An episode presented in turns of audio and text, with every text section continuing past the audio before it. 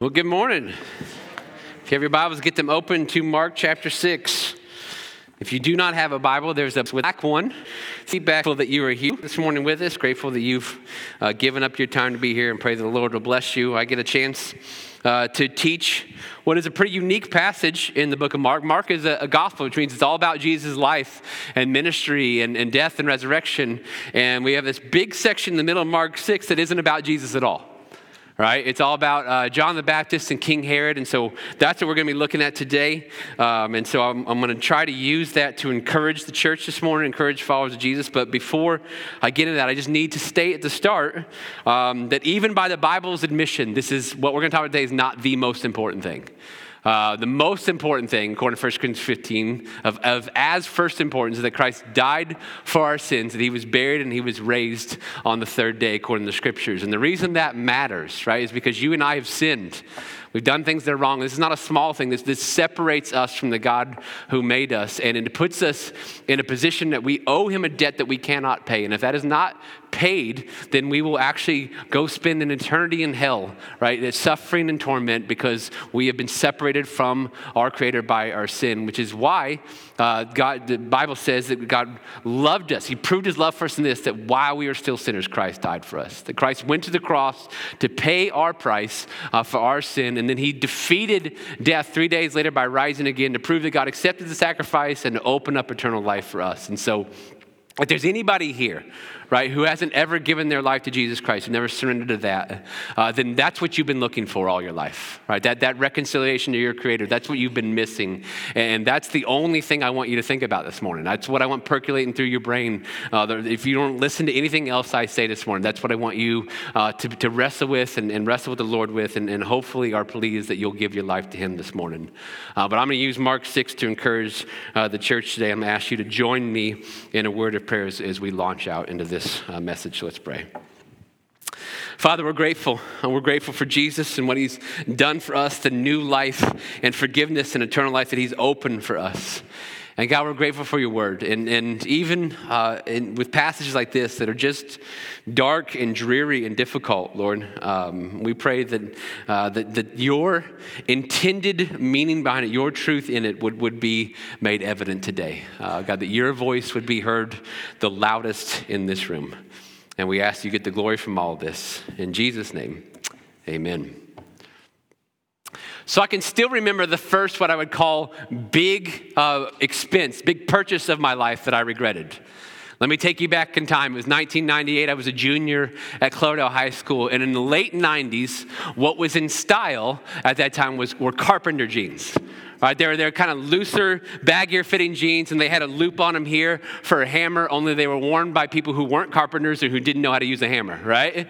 Um, but they were just a fashion statement. And at Cloverdale High School, there was one particular brand that stood out above all the rest. We called them Tommy jeans. Right, they were the Tommy Hilfiger carpenter jeans, and because they were just a little bit baggier, they looked a little bit nicer, and on their loop, they had, they had a blue and red logo. And, and they weren't an item of clothing, they were a statement. Right? You were letting the world know that you were cool, right? That you were better than all the people who didn't have Tommy jeans because you had Tommy jeans. And one weekend I found myself, ironically, in Terre Haute because when you live in Cloverdale, there's nothing to do there, right? So you go to Terre Haute or Plainfield. And I found Tommy jeans at J C Penney in Honey Creek Mall. And I looked at the price tag and it was an absolute gut punch, right? And I was like, oh, I'm, there's no way I would ever spend that much on jeans. And I knew I couldn't ask my parents for help because there's no way they would ever spend that much on jeans. And so I passed. But then all week long at school, right, I watched people walk by with Tommy jeans, and I was like, man, I just want to pair those so bad because I want to be seen that way, right? And just so happened that the next Saturday I was back in Terre Haute. And I thought, well, if I'm back in Terre Haute, I might as well go back to the Honey Creek Mall. And if I'm at the Honey Creek Mall, I might as well go back to JCPenney, right? And I might as well walk straight to the Tommy jeans and see if they're on sale. They weren't. They were not on sale, right? But all week long, I convinced myself that the price would be worth it. I'd saved up money from my summer job at the golf course, and I took them to the counter, and I watched as she rang up seventy-two dollars plus tax. It was awful, right? I, I did the math for you with inflation. That's four point five million dollars today, okay? Um, don't look it up. I did the math for you, okay? Um, and I gave up the majority of my money, right, for one pair of jeans, and I didn't regret it. Not at the moment, right? Felt great, actually. I couldn't wait for Monday. And Monday morning, I didn't walk into school. I strolled into school, right? Because I felt good. And immediately, I, I, I couldn't believe it. My experience changed, right? People treated me different. When I, every classroom I walked in, the teacher was like, you know what? For no reason, I'm making your grade an A. I'm just giving it to you, right? There were girls who were just throwing their phone numbers at me, begging me to ask them out. And they, Cloverdale High School actually went back and retroactively made me homecoming king the prior three years. I couldn't believe it, right? It was amazing. The best money I've ever spent. Except none of that happened. None of it. You know what happened? Nobody cared. Like literally nobody cared. And what I think was is that everybody else was just as self-focused as me, so they didn't even notice and didn't care. And I remember thinking about second hour, wow, I wasted my money for this? And it's why to this day I still won't spend more than thirty dollars on jeans. And I know what you're thinking. You don't have to tell us that. We've noticed, right? Sam's Club, baby, right? Now listen, I'd like to say that I grew out of caring what other people think. I'd like to tell you this, this morning, this is something adults get over, but we don't. Adults, organizations, businesses, even churches feel this great pressure to conform, to fit into social pressures, to be seen as with the times, whatever that means. And in doing so, right, we look to human beings for approval. We look to, to society, we look to social media and the sways of culture for guidance and for truth, and far too often we do it, we fail to realize just how damaging this is. Today in Mark, we're going to read a story that's not a happy story. It is a bleak and dark and tragic story, but you know what it is? It's all a result of what happens when we look to sources that are not eternal for truth. It will paint for us a picture of what results when we live for the approval of other human beings. And so if you care way too much about what others think of you, if fear is one of your greatest hindrances to evangelism, if our society has made you afraid of owning your faith, right? If you're feeling an increased pressure to compromise your faith, or if you're being tempted to do so in order to get the applause of others, I'm really glad you're here today, right? Because today in Mark, we're going to see what guided the life of King Herod and the destruction of those things that were left in its wake. And so I'm going to invite Travis Beckner up. He's going to be reading for us Mark six, verses fourteen through twenty-nine. And if you're physically capable, would you please stand to honor the reading of the Word of God this morning?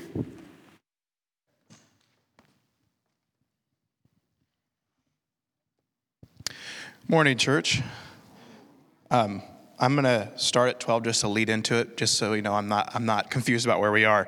Uh, so they went out and proclaimed that people should repent, and they cast out many demons and anointed with oil many who were sick and he, many who were sick and healed them. King Herod heard of it, for Jesus' name had become known. Some said, John the Baptist has been raised from the dead. That is why these miraculous works are at work in him. But others said, he is Elijah. And others said, he is a prophet, like one of the prophets of old. But when Herod heard of it, he said, John, whom I beheaded, has been raised. For it was Herod who had sent and seized John and bound him in prison for the sake of Herodias, his brother Philip's wife, because he had married her. For John had been saying to Herod, it is not lawful for you to have your brother's wife. And Herodias had a grudge against him and wanted him put to death.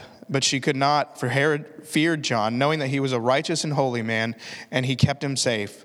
When he heard him, he was greatly perplexed, and yet he heard him gladly. But an opportunity came when Herod, on his birthday, gave a banquet for his nobles and military commanders and the leading men of Galilee. For when Herodias' daughter came in and danced, she pleased Herod and his guests. And the king said to the girl, ask me for whatever you wish, and I will give it to you. And he vowed to her, whatever you ask me, I will give you, up to half my kingdom. And she went out and said to her mother, for what should I ask? And she said, the head of John the Baptist. And she came in immediately with haste to the king and asked, saying, I want you to give me at once the head of John the Baptist on a platter. And the king was exceedingly so- sorry, but because of his oaths and his guests, he did not want to break his word to her. And immediately the king sent an executioner with orders to bring John's head. He went and beheaded him in the prison, and brought his head on a platter and gave it to the girl. And the girl gave it to her. The girl gave it to her mother. And when his disciples heard of it, they came and took his body and laid it in the tomb. Thanks, Trav. You guys have a seat. Keep your Bibles open there to Mark six. Like I warned you, this is not an uplifting story. right? Uh, but as we look uh, to learn from biblical accounts, right? Why does God include this in His Word? What did, what did, you know, what did Mark have in mind when he included this? I think sometimes the authors give us a pretty big clue, because it's interesting to me how Mark frames the story. Right? It's interesting to me how he how he shapes it, right? And he starts by pointing out for us that, that human opinion is unreliable. If you if you read the Gospels, Matthew, Mark, Luke, and John, you see uh, all these accounts of, of different people taking their guesses as to who Jesus Christ was. And I don't think it's by accident that Mark includes his here in Mark six, right? Because human opinion varies as much as humans do. Ruth Graham uh, once said, if, if two people agree on everything, then one of them is not necessary. And I agree with that. I've just never met two people who agree on everything. Right? And this is actually good in some way. It's great for diversity of thought, right? It's great for problem solving. It's great for uh, having multiple different angles look at something. It's great for coming to a more representative consensus. But you know what it also is? It, it makes for a terrible source of truth. Human opinion makes for a terrible source of truth. And it's why in verses fourteen to sixteen, we see multiple different guesses of who Jesus is. Because Jesus' fame has grown to the point where kings are hearing of him. And so everybody's got an opinion. Everybody's got a thought. I tell you who this guy is, right? And some are saying he's John the Baptist. And others are saying, no, this is Elijah who's come back. And others are saying he's a, he's a great prophet. Now, all these guesses would be flattering for me and for you. Right? A prophet is somebody who hears directly from God and, and gives that message to the people. It's, it's a very honorable position. Elijah was one of the greatest prophets in Israel's history. John the Baptist, Jesus said of John the Baptist, he was the greatest born of a woman. So this is not a bad list. There's just one problem with it. All of them are wrong. All of them. In fact, Jesus Christ is the only one in history for whom this list would be insulting, because all of them fall short of who he really is. And this highlights for us the failings and the weaknesses of the opinions of human beings, right? We cannot look to ourselves. We cannot look to any other human or any collection or society of human beings for truth, because if that truth originates in humanity, it will be wrong somewhere. It will always fall short of the fullness of truth, and ultimately, it will always end up in a place that's insulting to our Creator. And I think Mark gives us this little glimpse because it plays directly into how John the Baptist's fate was sealed. Because this heartbreaking story that Travis read for us, ultimately, you know what it feels like? It just feels so senseless. But it is the result of letting the influence and opinion of others matter way more than they should. Because living for the approval of others is destructive. Now, we aren't told a lot about King Herod in the Gospels. It's, it seems like a lot at first read because you're actually reading about two different King Herods, right? You, his father was the one uh, that you read about in Jesus' birth, and now he's here later in Jesus' ministry. But from this story alone, we, we get kind of an inside picture into what made him tick. Right? Despite being incredibly powerful, he was clearly insecure, which made him a lot like his father before him. And we're told in verse sixteen who Herod thinks Jesus is. In verse sixteen it says, when Herod heard it, he said, John, that's John the Baptist, the one I beheaded has been raised. You see, Herod thinks this because he's still haunted by John's death. And there's some historical background I want to share with you to help you understand what led to this story, right? When his father died, Herod Antipas was named as Tetrarch of Galilee. He was, he was, he was declared as king of Galilee uh, by Rome, and he would stay king of Galilee so long as Rome thought he was doing a good job. And in that, he, after he became king, he married uh, the daughter of Aretas, uh, which is, the, he was the king of the territory right next to him. And so it was kind of a political marriage. It was a strategic one. But sometime later, Herod made a really bad decision in his personal life. And he started having an affair with his brother's wife. Right? And then they both, both Herod and his brother's wife, divorced their spouses and got married. And she took the name Herodias. And this causes a lot of trouble for Herod. Right? It angers the king neighboring to him, right? And this will lead to his downfall later in life. It upset the Jewish people in Galilee that he ruled over because they held a high view of marriage, and one of them was John the Baptist, this outspoken, famed prophet who in some way got an audience with Herod and told him that what he had done was wrong. John was clear about it. What you did in this was wrong. And this didn't bother Herod greatly. My guess is, as a public person, he was used to being criticized. But it did bother somebody. It, bo- it angered Herodias a lot. And this gets John in trouble because the king's wife has it out for him. We see this in verse seventeen. It says, for Herod himself had given orders to arrest John and to chain him in prison. Why? Because Herod was mad? Because John done something? No. On the account of Herodias, his brother Philip's wife, because he'd married her. And so Herodias does not like John, and she has a, a grudge against him. And so Herod tries to appease his wife by putting John in prison, but it didn't work. Right? It didn't satisfy her wrath. Look at verse nineteen. It says, Herodias held a grudge against him and wanted to kill him. That seems like a reasonable response, doesn't it? You don't like a life decision I made, so I want you dead. See, Herodias doesn't want John dead in jail. She wants him dead. But there's something that's keeping John alive. Did you catch it? Verse nineteen continues. It says, but she could not, because Herod feared John and protected him, knowing he was a righteous and holy man. When Herod heard him, he would be very perplexed that he liked to listen to him. Now, how interesting is that? The king likes listening to John. He kept wanting to hear him more and more and more. But instead of ever submitting to John's teaching, instead of ever repenting of his sins, instead of ever responding to the truth John was sharing, the Bible says that Herod's posture was perplexed. Now, the Greek word there is apareho, which means to not know what to do. It's to be at a loss with oneself, which literally means this. Herod didn't know what to do with John. Right? Because on the one hand, he liked him. He liked his teaching. He, he knew he was a righteous man. And there was something that gripped Herod when he talked. Obviously, that was, we believe that was the Holy Spirit convicting him, right? But on the other hand, for King Herod to actually surrender to what John was teaching him, he'd have to make some major changes in his life. He'd have to admit he was wrong. He'd have to admit his marriage and how he went about it was wrong. He'd have to repent.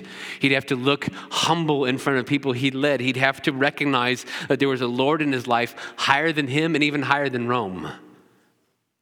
And so he was left perplexed. He didn't know what to do with all this. And then we read this really ominous phrase in verse twenty-one, that an opportune time came for Herodias. You see, she's been waiting. Her desire for blood has not waned. And in this opportune time, what happened is Herod decides to throw a birthday party for himself. It's a cute thing for a grown man to do, isn't it? And we see some reasons that Herod didn't accept John's teaching fully, right? We see just in just the way this party plays out, right? That it would be massively different if Herod had surrendered his life to God. But instead, it looks like what you might guess it would look like. He invites all the most important men he can, and he has them come and celebrate him. It's an ego play.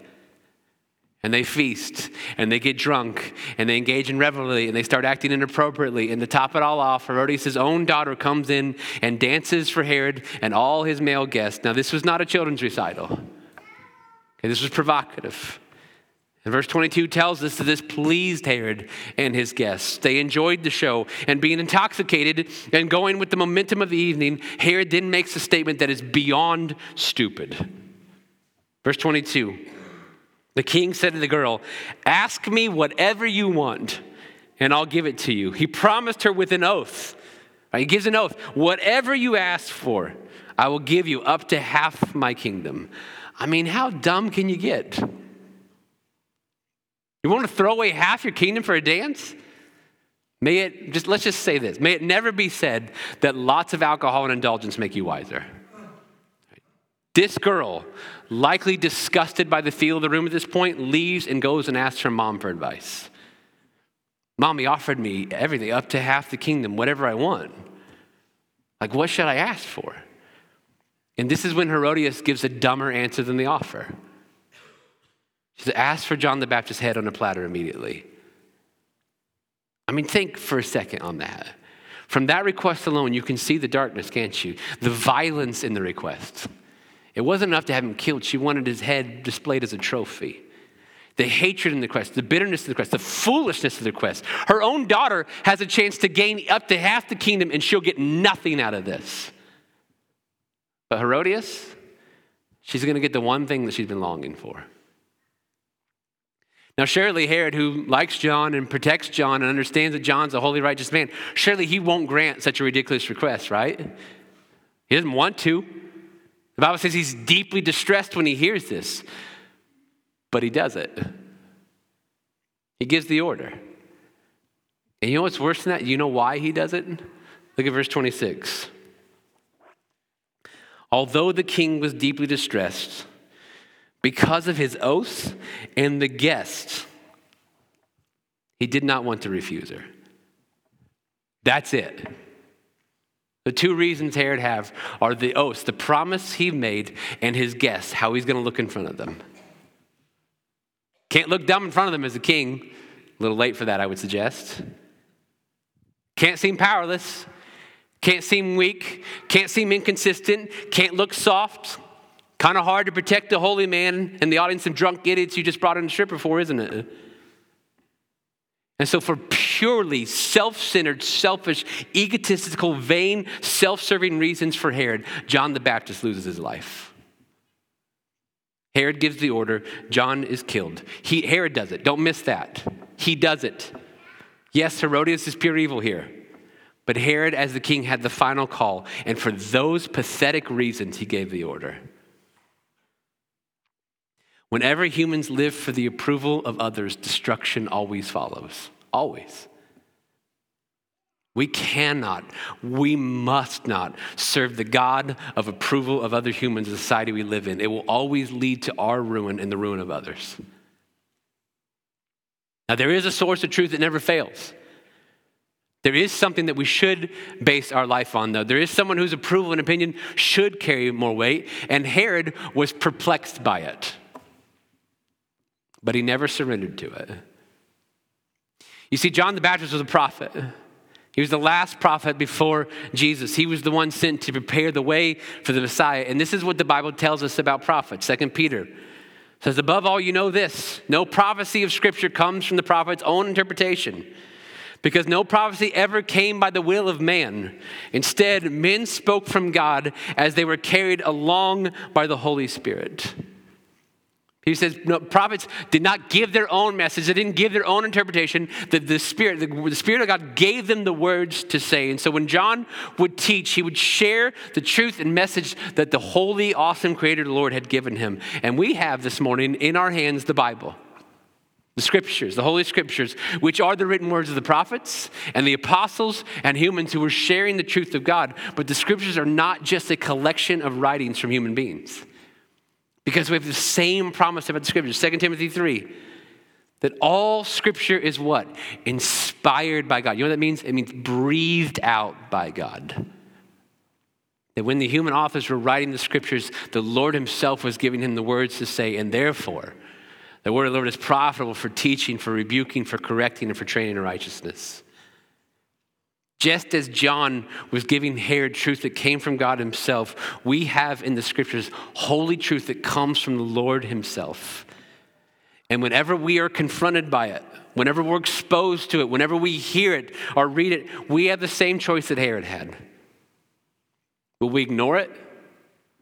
Will we be, will we be perplexed by it? Or will we surrender to it? I'm going to tell you, the only reason that we would not surrender to it is because another source of truth sounds better to us. But in doing so, we would be missing a major difference, that any truth that does not have its origins in God is a truth that has its origins in human beings, and therefore it will fail. It's not eternal. It's not truth in full. First Peter tells us that all flesh, that's us, human beings, we're flesh. All flesh is like grass, and all glory like the flower of the grass. The grass withers and the flower falls. That's what we do. We rise and we fall. We're born and we die, and, we, and the world goes on. But what happens? The word of the Lord endures forever. Societies have come and gone. Human beings have come and gone. Cultures, truths pass and change and transform rapidly. But the word of the Lord endures forever, because he's the same yesterday, today, and forever. His design for our flourishing is unchanging. His design for our good is untied to the whims of the world, and it has been proven over centuries. And I don't like ever sounding like the sky is falling guy. I don't think it's helpful in preaching, and I think it ignores the fact that God is still on his throne. But you can call a spade a spade. We have made a seismic shift in our culture. The world that my children are growing up in does not look like the world that I even grew up in. And it shows no signs of slowing down. We are not getting closer to God's design. We are aggressively rejecting it and pushing back against it. We aren't anymore tolerating or abiding by things that stand in contrast to God. We are celebrating them. And never before has there been more constant pressure to discard the Holy Scriptures and give in to the ways of the world. Because the messaging is relentless, the tools used for the messaging are unceasing, and the efforts are heightening. Make no mistake about it, if we live for the approval of others, it will lead to our destruction. This is wisdom that goes back centuries. Solomon, all the way back in Proverbs, said the fear of mankind, right? Worrying about what others think of you, fearing men is a snare, it's a trap. But the one who trusts in the Lord is protected. So what are you to do, mom and dad, grandparent? What are you to do, teacher? And business leader and coach, what are you to do? Young person who's thrown literally on the front lines of the social wars every day. Are we to freak out? Are we to fight back with the same intensity? Are we to use all the tools they're using? Are we to pick it and yell and scream? Well, might I suggest something much more simpler and much more powerful? Let's start with hearing God's voice first. In psychology, there's a law uh, that's known as the law of exposure. It aligns with what the scriptures teach. It's a really simple concept. It's been proven over and over and over again, and yet we still like to push back against it.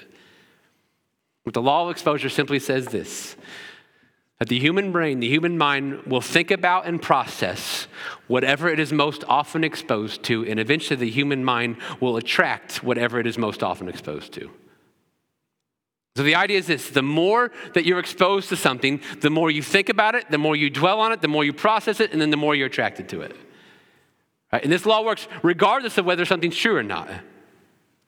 Which is why you see even Christians, followers of Jesus, somehow they, they've devoted their lives, kind of their own personal life mission that matters way too much to them, matters way more to them than the mission God has given them for their lives. And you try to make sense of it, the, the sense is because of this law. It's because they've exposed themselves to that more and more, be it in experience or community or social media, the internet, time, whatever. People deconstruct their faith because of this law, not because what they find is true, but because of this law. People feel distant from God because of this law. We feel distant from God because we listen to every voice but His. And the origins of things, right? How something starts matters. And this includes your everyday. And I'm going to argue that, that that many of us as followers of Jesus, trying to trying to be faithful to Him in this world that is not faithful to Him, we, many, too many of us have one of two mornings. Uh, either one, we, we sleep in to the last possible minute, and then we're jolted into a life uh, of instant hurry and stress, and we start our days immediately tackling tasks, and we just go on to the, the rabbit wheel immediately with no thoughts of the Lord. And we're just off, and we start every day like that. Or number two, we reach over and we turn the phone, the alarm off on our phone, and we open up the phone and just start scrolling. We aren't even out of bed yet. We aren't even fully awake yet, and we're exposing ourselves to the onslaught of messages from news and, and internet and advertisements and social media and more, none of which will take our thoughts to the Lord. And I want to plead with you today to start your day differently than that. To build some margin in from the time that you get up until the time that you're needed. Yes, I'm talking about what was known and celebrated in church culture when I was growing up as quiet time. But I'm not talking about it as a legalistic duty. I'm talking about this joyfully. To do this for your own soul, for your own sake, for your own heart, for your own formation, to ensure that you hear the voice of God first. You get up, splash some water in your face, pour a cup of coffee if you're a coffee drinker, whatever it needs to get yourself alert, and then start with two to three minutes of just silence and solitude before the Lord. Quieting your heart, quieting your room, quieting your mind, quieting your soul, just preparing to hear from Him. And then read a psalm. Read a passage from the New Testament, the Old Testament, right? Read something in this word, wherever your reading plan is, and actually think about what you're reading. Meditate on it, underline some things, take some notes, think about what it's saying. And then talk to the Lord about what stood out. Have a dialogue with him about his word. Ask him to help you apply it and live it out in your day. And then have a brief uh, time of, of free prayer for yourself and others. Devote that day to the Lord and sit in silence with him for a couple more minutes, giving him the chance to influence you. And then head out on your day. You'll have the same demands. You have the same to-do list you would have had, the same pressures, only it's going to feel entirely different. And then and only then, pick up your phone. And if you can extend that to eight, extend it to eight. If you can extend it to nine, ten, noon, do that. The longer you can go with only hearing God's voice, the better. And the second step is just as important as well. You hear God's voice first, and then you hear God's voice loudest. Jesus, in praying for his disciples, prayed that they would not be of the world, but that he would leave them in the world. Which means this. The onslaught is coming.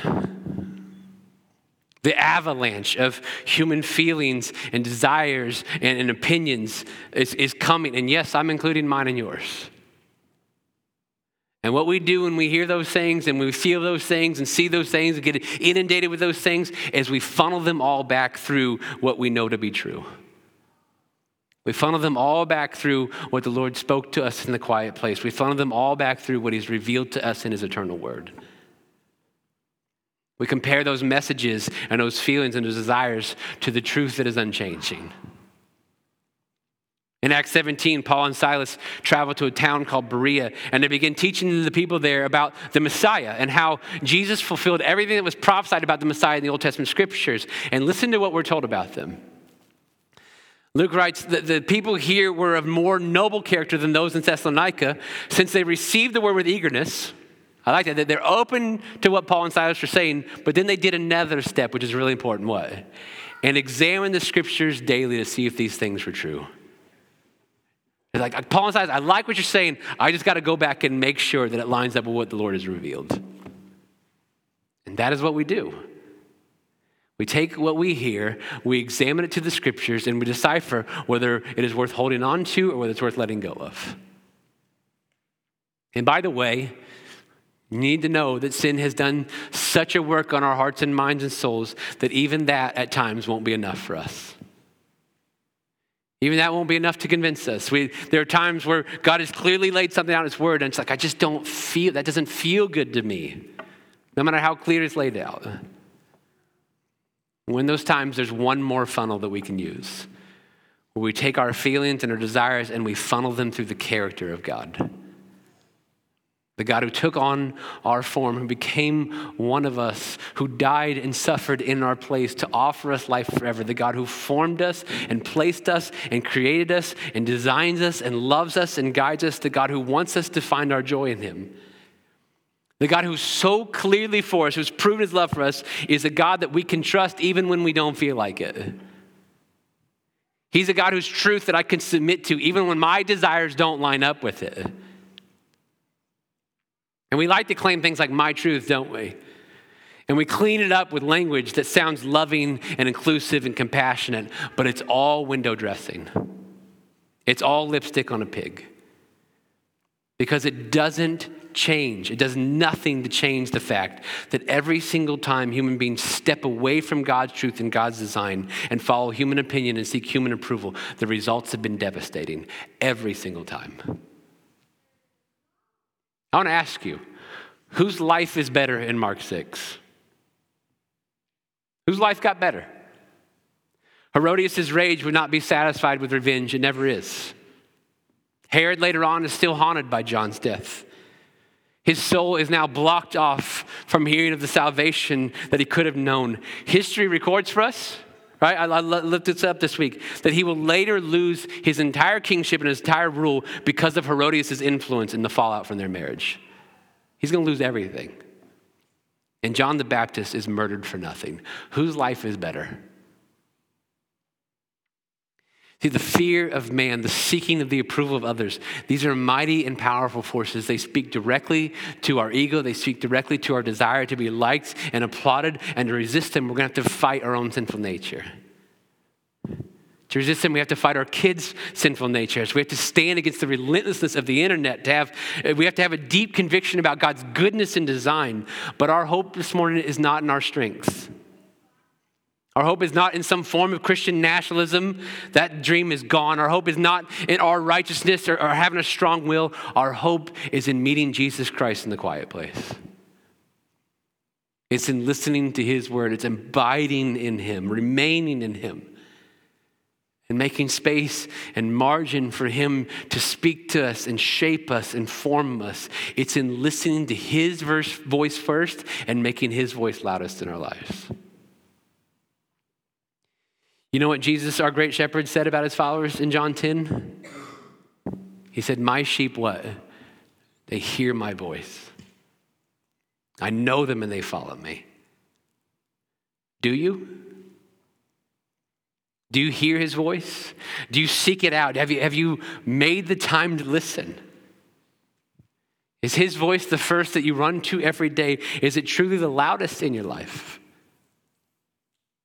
If not, make it be that way, because Jesus is our hope. He's our hope against the onslaught. Let's pray.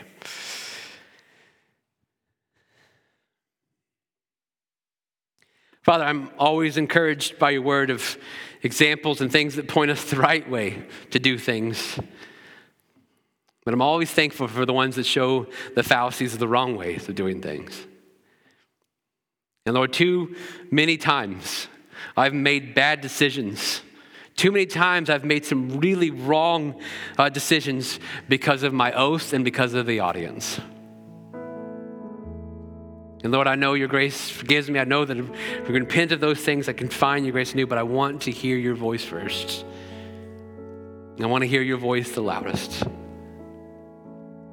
And so I pray specifically for people who've been feeling this pull or temptation to compromise their faith, to, to, to surrender, to give in on something that, that you have so clearly revealed to be true in your word. And we want to we want to listen to other voices, and we want to listen to our desires. We want to ignore that and put little asterisks in the Bible for us. Lord, instead of, instead of trying to find human wisdom that will lead to our destruction, may we run to your feet and abide in you. May we be the sheep here at F B N who hear the voice of our shepherd, who know him because he knows us, and may we follow him. We ask that you would do this for our sake. We ask you do this for your sake. We ask you do this for the glory of your name and your kingdom. And we pray this in Jesus' powerful name. Amen. So we're going to